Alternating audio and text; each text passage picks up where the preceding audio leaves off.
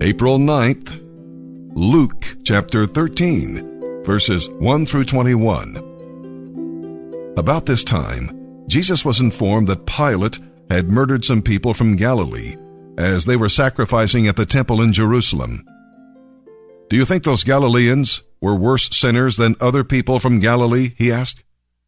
Is that why they suffered? Not at all. And you will also perish unless you turn from your evil ways and turn to God. And what about the eighteen men who died when the tower of Siloam fell on them?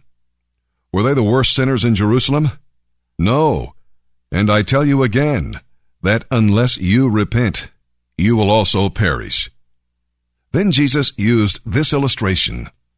A man planted a fig tree in his garden and came again and again to see if there was any fruit on it.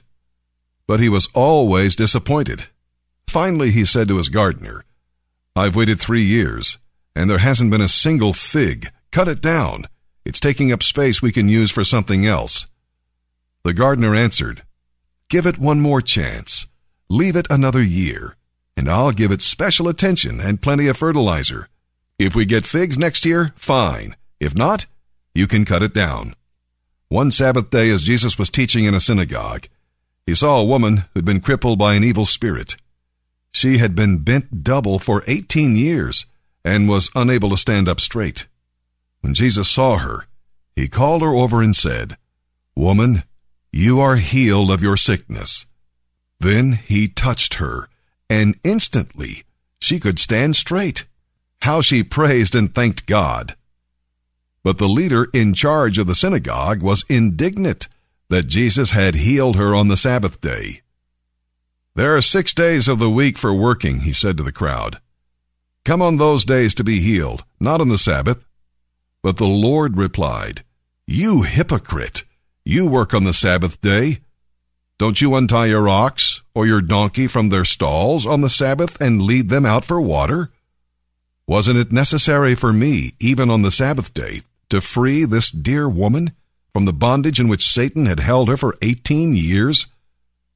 This shamed his enemies, and all the people rejoiced at the wonderful things he did. Then Jesus said, What is the kingdom of God like? How can I illustrate it? It is like a tiny mustard seed planted in a garden.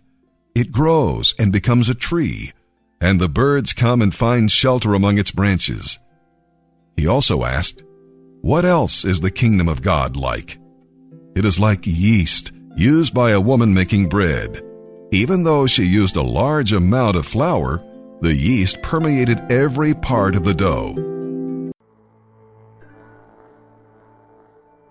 There's an old saying that I heard that there's two kinds of people born in the hospital every day.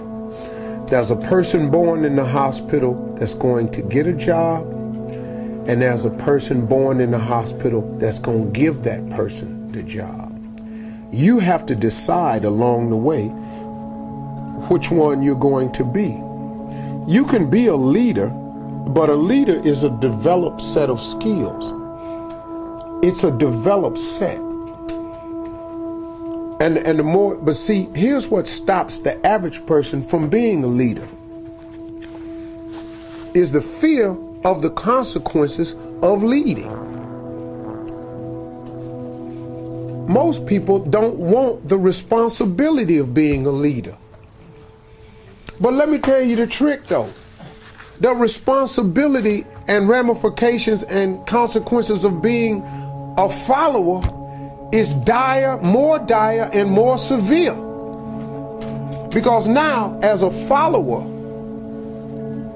you just got to go along with whatever. You know how many adjustments you got to make when you're a follower? but the man come in and decide I'm having layoffs.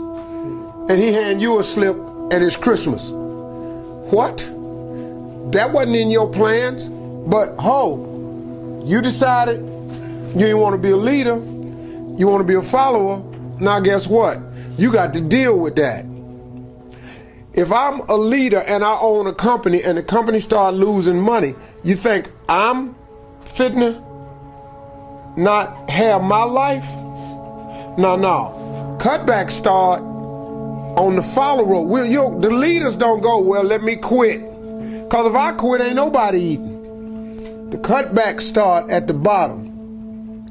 So you have to make a decision if you're going to be a leader or not. But understand what a leader is, though.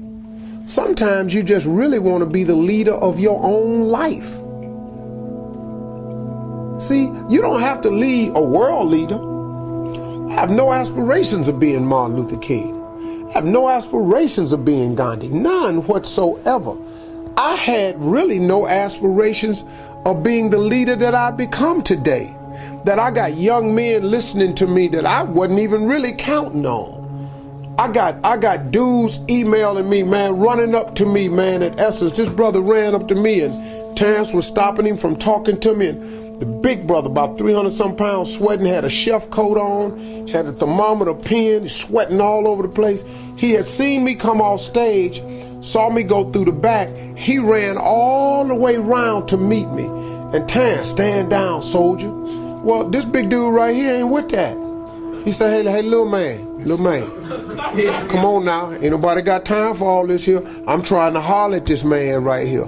Cause you don't know what I've been through. Stand down, soldier. Little man, before this turned into something else, I got to see him today. His whole thing was he was a prison inmate down in New Orleans, had been listening to me on the radio since 2005 did his five years, got out the joint, started studying in prison food prep because he said, "Man, you ain't you told me one morning you ain't got to sit there and do nothing. You can better yourself from behind the wall and make one plan on not to come back." He said, "You changed my whole life." He said, "I come to tell you, man, I'm the chef right now at the Hilton." But the big dude was just crying. You know, we end up hugging. I cried with him because, you know, I, I, I be feeling people like that. I have no idea, nor did I have an aspiration to be an inspirational person to them. But I have always asked God in my own way to make me a relevant person. You know, I, I don't want to be a cat that when I die, ain't nobody, ain't nobody tripping.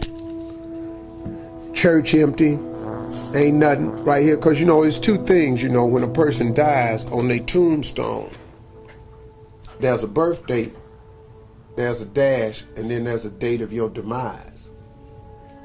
And let me tell you something. When you die they're not going to talk about your birthday. They're not going to talk about the day you died the biggest conversation will be about that dash, that little dash. That's the life you lived in the middle of that date of birth and the date of demise. That dash will determine who you are.